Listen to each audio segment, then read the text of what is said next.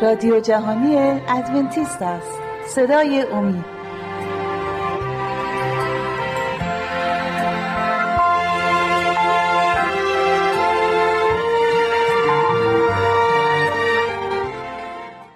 با سلام به بینندگان عزیز شهباز هستم.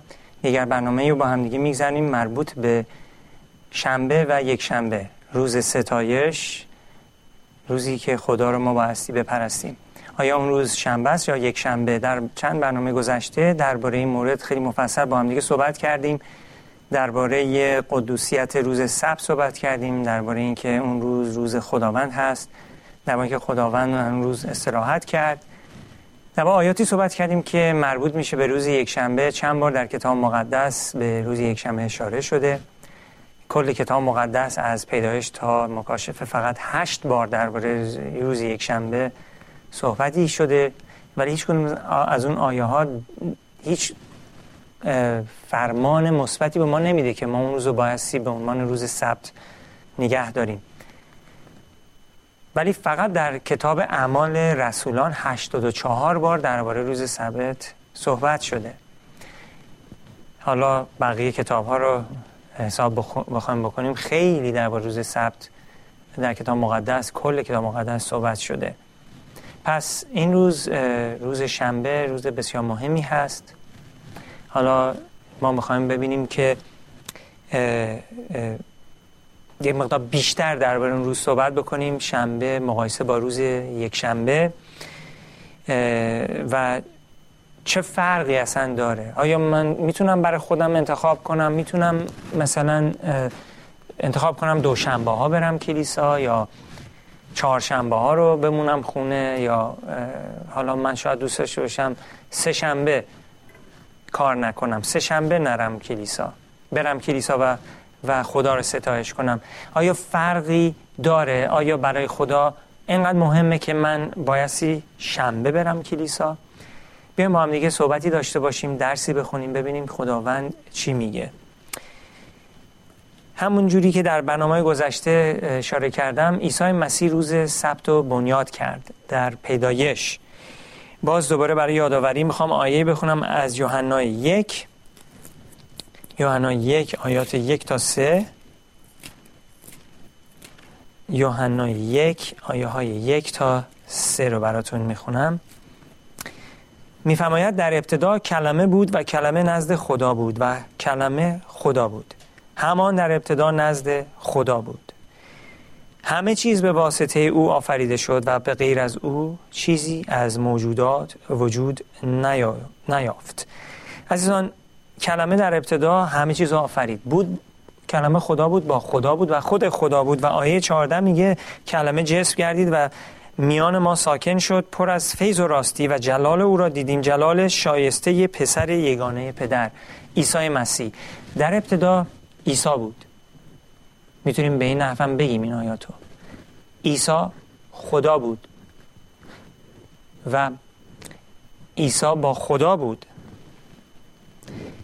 و همه چیز به واسطه او آفریده شد. پس عیسی مسیح همه چیز رو آفرید. زمین و آسمان ها رو. و حتی ثبت و بنیاد کرد.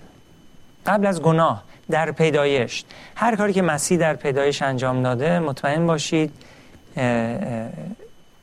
یک چیزی هستش که بسیار مهم و پر اهمیت هست. ما امروز نمی‌تونیم خلقت خدا رو به عنوان یک جرقه یا یک انفجاری بگیم که همه چیز اینجوری به وجود آمده.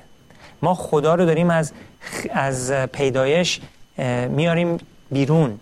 داریم میگیم که پیدایش جهان شروع همه چیز خلقت, خلقت همه خلقت خود به خود به وجود اومده. اونهایی که این باور رو دارن دارن اشتباه می‌کنن. از طریق یک جرقه یا یک انفجاری. خداست که همه چیز آفریده. اون هستش که مثل یک شاعر مثل یک نویسنده همه چیزو نوشته. خداست که در کنترل هست. و اون هستش که روز سبت و بنیاد کرد. فراموش نشود که هیچ انسانی یا همه انسان ها با همدیگه نمی‌تونن اراده کنن و یک روزی رو از یه روز دیگه جدا کنن و بگن اون روز مقدستر از روزهای دیگه. ما نمی‌تونیم این کار بکنیم. ما نمی‌تونیم مثلا یک ماشین رو ورداریم یک خودرو ماشین رو ورداریم بگیم که این از اون یکی خودروها مقدستره. فقط خداست که می‌تونه روز و یا اشیاء هر چی که هست و بهش قدوسیت بده. خداست که می‌تونه انسان رو مقدس بکنه. پس اگر خدا مقدس می‌کنه کیست که می‌تونه برعکسش رو انجام بده؟ قدوسیت یک چیزی رو ورداره بذاره یه جای دیگه. اگه خداوند به این تک ورق قدوسیت بده این ورق دوم نمی‌تونه جای ورق اول رو بگیره. این همیشه مقدسه. این یکی همیشه معمولیه. بنابراین فقط خداست که می‌تونه یک چیزی رو مقدس بکنه. و وقتی که مقدسش بکنه برای همیشه مقدس باقی میمونه. به همین نحو اونهایی که به عیسی مسیح ایمان میارن و در طول زندگیشون تقدیس میشن و یواش یواش بیشتر و بیشتر در شخصیتشون به شباهت عیسی مسیح در میان به مرور زمان به یه قدوسیتی می‌رسن که دیگر نمی‌تونن اون قدوسیت رو از دست بدن. حالا اون زمان کی هست فقط خدا می‌دونه. ولی ما بایستی با خدا همکاری بکنیم که در زمانی که خداوند به ما داده در این سالهای روی این کره زمین ما به اون قدوسیت تبدیل بشیم شبیه عیسی مسیح بشیم. خب پس فقط خداست که می‌تونه روزی یا روزو یا انسان و هرچی رو مقدس بکنه. بعضی فکر می‌کنن آیه بعدی که می‌خوام براتون بخونم یک نشانی از این هستش که اونا می‌تونن هر روزی که دلشون می‌خواد و به عنوان روز سبت نگه دارند. بذارین آیه رو بخونم که ببینیم آیه داره چی میگه. رومیان چهارده. با هم دیگه میریم به رومیان. رومیان چهارده. از آیه پنج و شیش براتون می‌خونم. رومیان چهارده پنج و شیش میفرماید یکی یک روز را از دیگری بهتر می‌داند و دیگری هر روز را برابر می شمارد پس هر کس در ذهن خود یقین داشته باشد. آنکه روز را عزیز می‌داند به خاطر خداوند عزیزش میدارد و آنکه روز را عزیز نمیدارد هم برای خداوند نمیدارد. و هر که می‌خورد برای خداوند می‌خورد. زیرا خدا را شکر می‌گوید و آنکه نمی‌خورد برای خداوند نمی‌خورد و خدا را شکر می‌گوید. عزیزان این آیات دارن چی میگن؟ منظور اینجا منظور پولس یعنی روز سبته. باز دوباره یادآوری می‌کنم ما نمی‌تونیم صد تا دیویست تا آیه رو انکار بکنیم فقط همه ایمانمون رو روی یک ای آیه بذاریم. ما بایستی کل کتاب رو بخونیم. ببینیم اصلا کتاب داره چی میگه. بنابراین ما نمی‌تونیم یک ایمان یا یک کلیسا رو بر روی یک آیه بسازیم. یک آیه نمی‌تونه پایه ایمان ما باشه. چند آیه باید همدیگر رو تایید بکنند.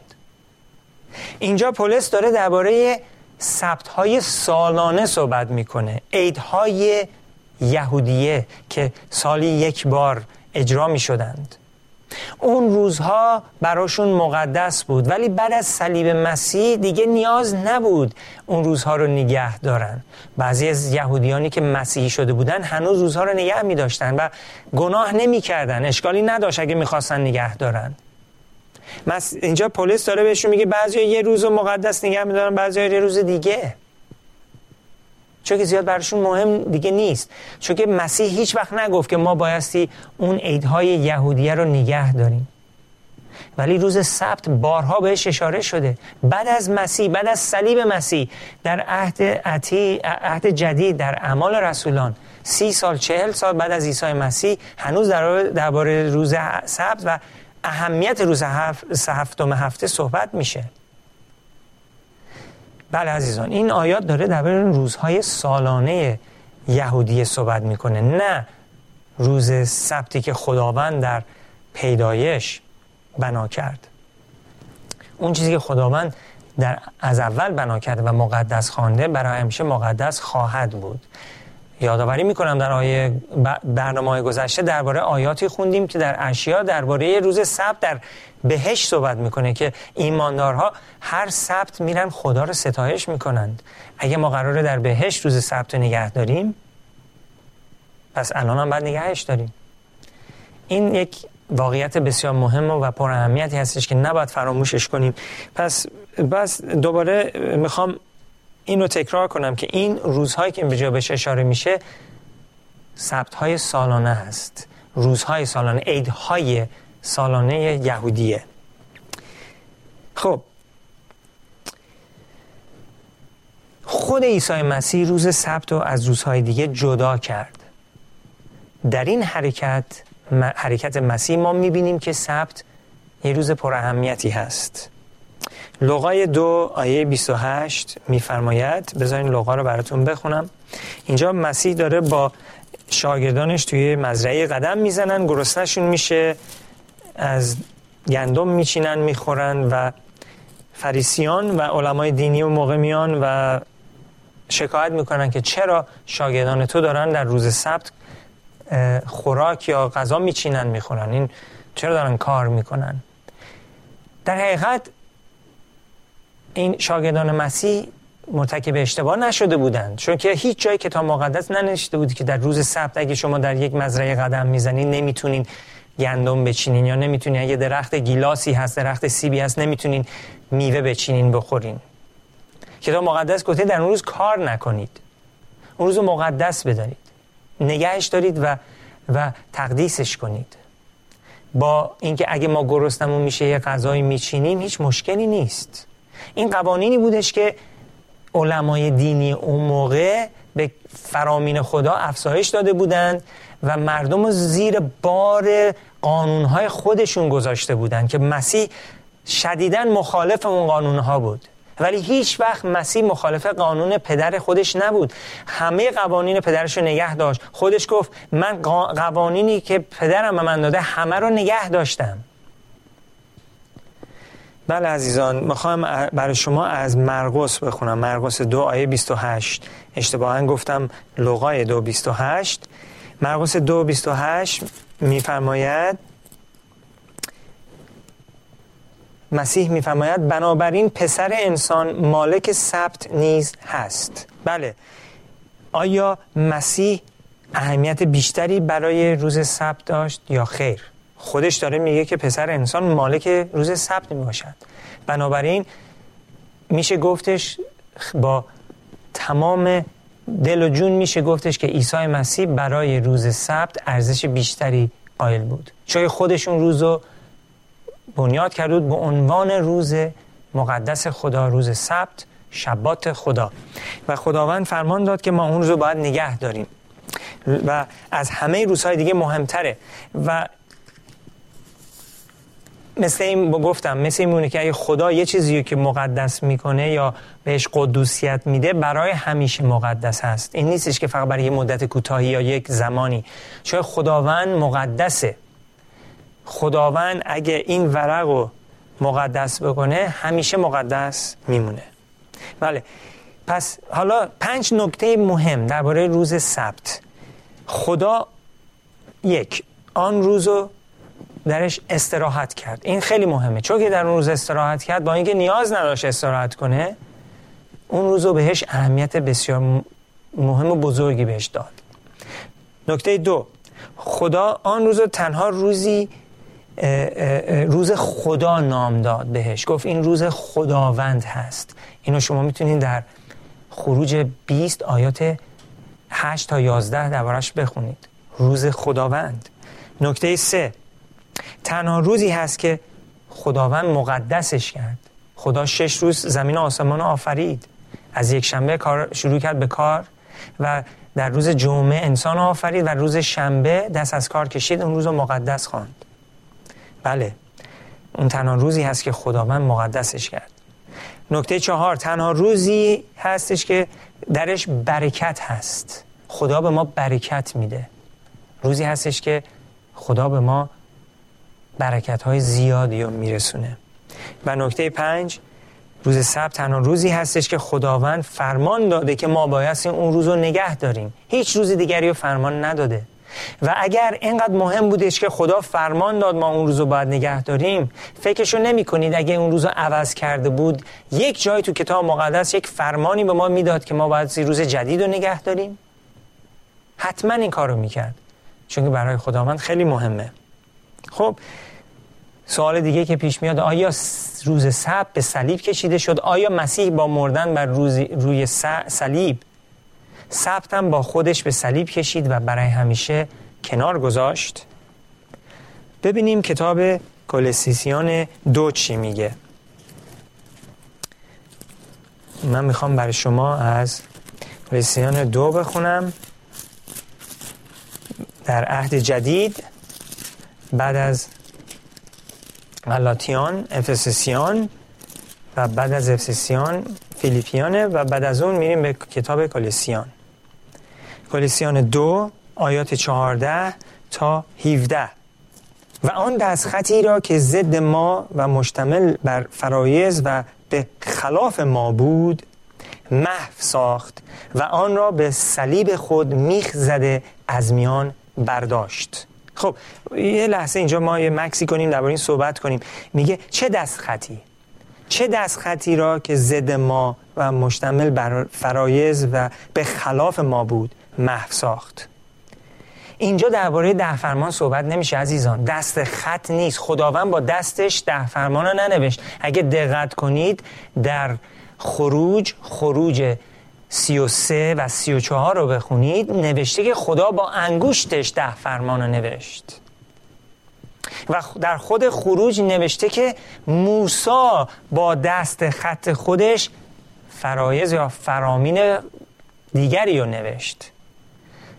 حدود 613 تا فرامین خدا به غیر از ده فرمان داد به موسا ده فرمان خدا با انگوش نوشت.